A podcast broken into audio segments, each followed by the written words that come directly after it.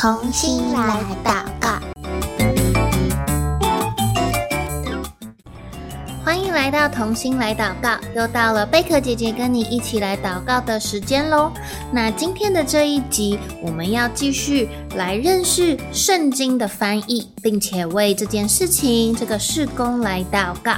所以，如果手边有宣教日影的小朋友，可以帮我翻开二零二三年十月三号的内容。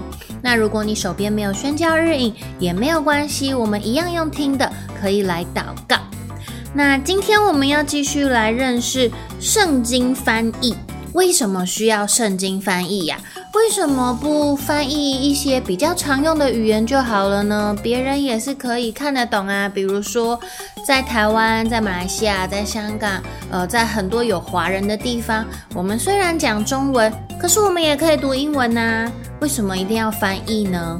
为什么要翻译成每一个种族自己的语言呢？今天的这个圣经翻译的内容讲的是用心灵的语言接触神的话语。什么是心灵的语言呢？我怎么从来学校都没有教过这个词啊？这是什么意思？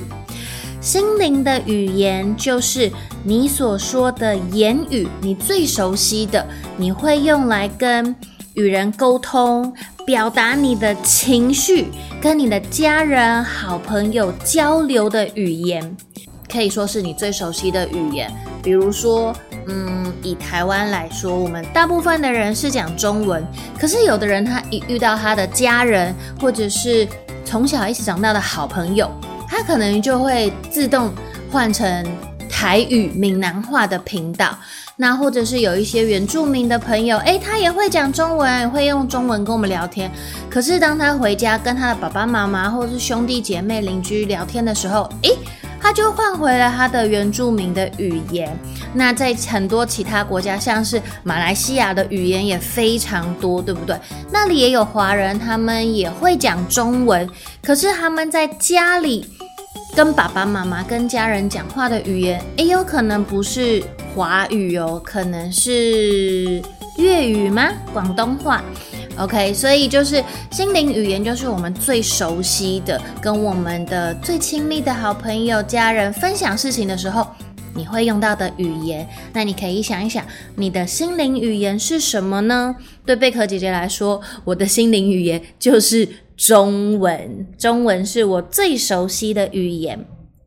那我们来想想看哦，如果你现在是一个不认识耶稣的人，没有听过耶稣是谁，可是却没有办法用中文听见耶稣的教导，读耶稣的话，神的话，然后也没有人用中文跟你分享。圣经里面的这些故事，你觉得这种的生活会是什么样子呢？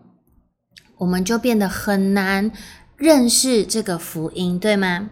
所以今天我要跟你讲一个关于圣经翻译的故事哦。这个故事呢，发生在一九一七年，有一个叫做金伦汤逊的叔叔。大家都叫他金轮叔。他到了瓜地马拉做什么呢？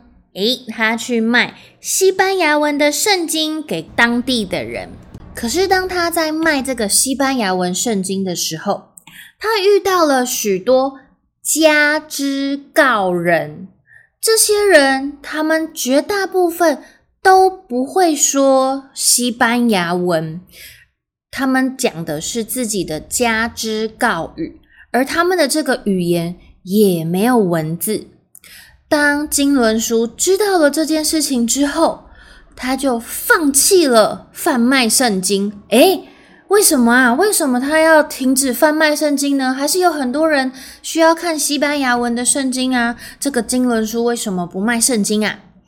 原来，当这个金文书发现加兹告人没有文字，他们也不会西班牙文的时候，他就去跟这群加兹告人相处在一起，一起工作，学习他们的语言，一直到把圣经翻译成他们的加兹告语。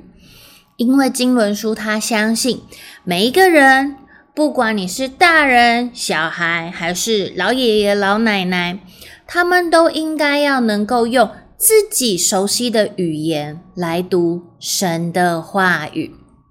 经纶书在一九四二年成立了威克里夫圣经翻译会，他期待所有的人都可以用他们自己的心灵语言、最熟悉的语言来阅读圣经。到今天多久了？一九四二年到现在，哇，八十年了耶！他的这一个意向，他的初衷到现在都没有改变。在现在呢，圣经翻译是有一对一对，就是一组一组的人一起合作完成翻译。因为在翻译圣经的过程当中，有很多的程序，很多的工作，比如说他们要先进行。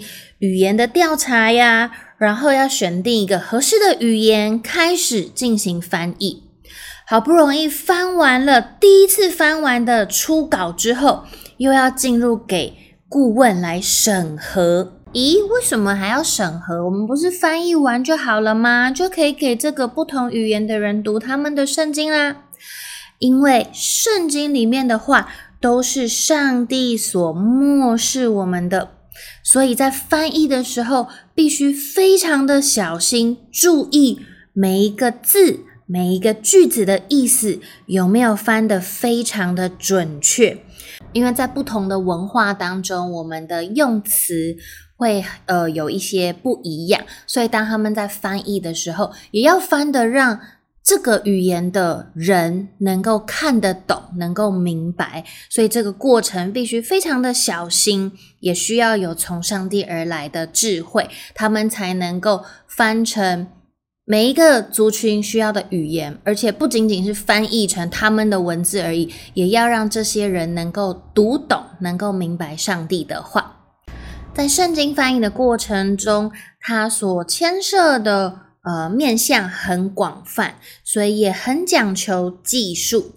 现在因为电脑还有一些的专门的软体、数位科技的进步，也让翻译的速度可以越来越快。现在开展的翻译圣经项目，还有完成的翻译项目，都比之前任何一个时期都要多哦。可是，即便现在翻译的量越来越多，也越来越快了，全世界却仍然还有将近两亿的人还在等待神的话能够翻译成他们的语言。所以，我们要为着过去已经完成的圣经翻译向上帝献上感恩，同时，我们也要看见，其实还有很多很多的人，他们在等待。等待有人可以把圣经神的话翻译成他们所熟悉的、他们的心灵语言。所以今天我们要一起来为圣经的翻译祷告哦。那贝克姐姐邀请你可以低头闭上眼睛，我们一起来为这些正在等待圣经的人来祷告。亲爱的天父。你愿意万族万民都认识你，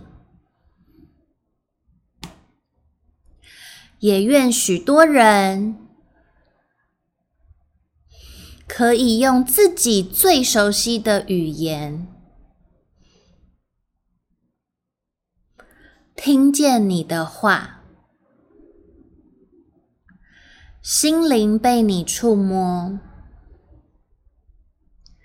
求主保守圣经翻译团队，彼此有好的配搭，合一的侍奉，来荣耀主的名。也求主让更多人。明白圣经翻译的需要，透过各种方式支持圣经翻译的事工。谢谢主耶稣，听我的祷告，奉主耶稣的名求，阿门。这个月我们开始一点一点的认识到圣经的翻译其实是非常不容易的，所以下一次当我们在读我们的圣经的时候，当我们在背经句的时候，不要忘记，我们也要向上帝献上感恩，因为在很久以前，有人花了时间、花了精力，把圣经翻译成中文，我们熟悉的语言，我们才能够用中文读到神的话。今天的同心来祷告到这边先告一个段落喽，下次再见，拜拜。